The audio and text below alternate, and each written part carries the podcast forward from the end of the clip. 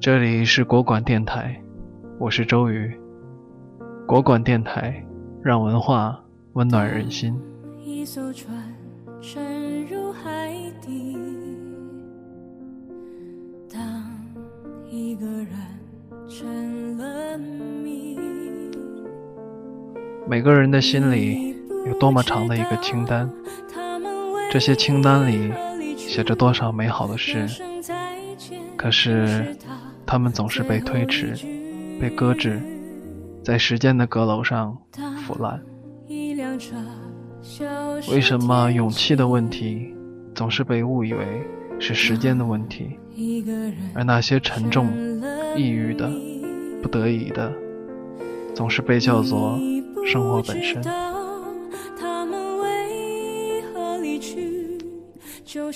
被搁置的生活，刘宇。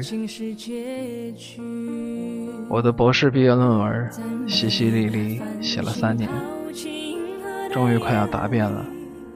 三年来，我慢悠悠地在图书馆、家、河边公园、咖啡馆之间晃，左晃晃，右晃晃，一天写几个字了事儿，跟给公社干活挣工分似的。虽然晃晃悠悠，可是三年来，我不辞辛苦跟人宣称我在赶论文。每当有人问我忙什么呢，我就理直气壮地说赶论文呢。说的多了，自己也就信了。一旦自己都信了，就开始行色匆匆，一副谁也别理我，忙着呢的架势。瞧，他们在忙着谈生意、写材料。评职称种粮食，倒卖国有资产，打伊拉克，而我，我忙着赶论文。听听，赶论文，就是靠着这点虚张声势的忙碌，我获得了一种滥竽充数的成人感。成人感总是必须的。我三十了，不能再穿着蕾丝花边裙子。在公园里蹦蹦跳跳，把一个又一个下午像难吃的水果一样咬一口就吐掉。深入海底虚假忙碌的直接后果，就是我开始为了事业而搁置生活。我给自己列了一个清单，上面列举着我写完论文以后要做的事情。在过去三年里，这个清单不断变长，其中包括。尽情的看恐怖推理小说，把我 CD 中所有好听的歌整理出来，自制 CD。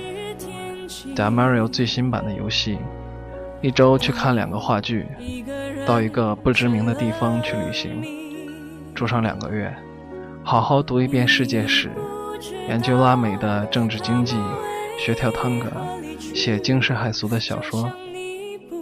总而言之，我把自己全部的兴趣爱好。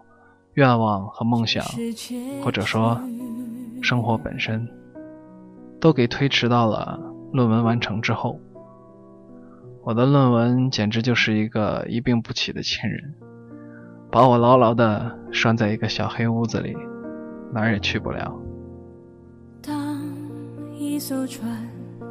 可是有一天，我突然想到，万一我这三年里不小心出车祸死了呢？万一我今天心脏病突发了呢？难道这就是说，我其实有可能生活还没有开始就已经结束？这个突如其来的想法真叫我害怕。那天和一个朋友聊天，他说我这些年要拼命干活，拼命挣钱，争取四十岁退休，然后周游世界。我看着他没做声。心里偷偷想：万一你四十岁之间不小心出车祸死了呢？万一你今天心脏病突发了呢？还有报纸上的那些父母，非常感人，并且非常自我感动地说：“这一切都是为了孩子，等他们长大了，有出息了。”我又偷偷想：万一……你在孩子长大之前不小心出车祸死了呢？万一你今天心脏病突发呢？我默默焦虑着，自作多情的为每个人伤感。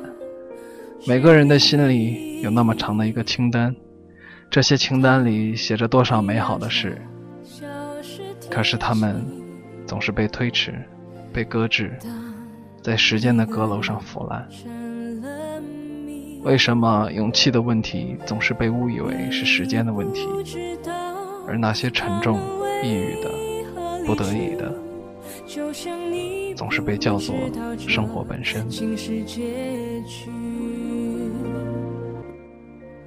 我会醒来，也忘记梦境，因为你不知道，知道，失去的就已经失去。当一艘船沉入海底，一盏茶的时光，聆听一卷书香。更多节目，欢迎访问国馆 .com，倾听文化的声音，让声音温暖你我。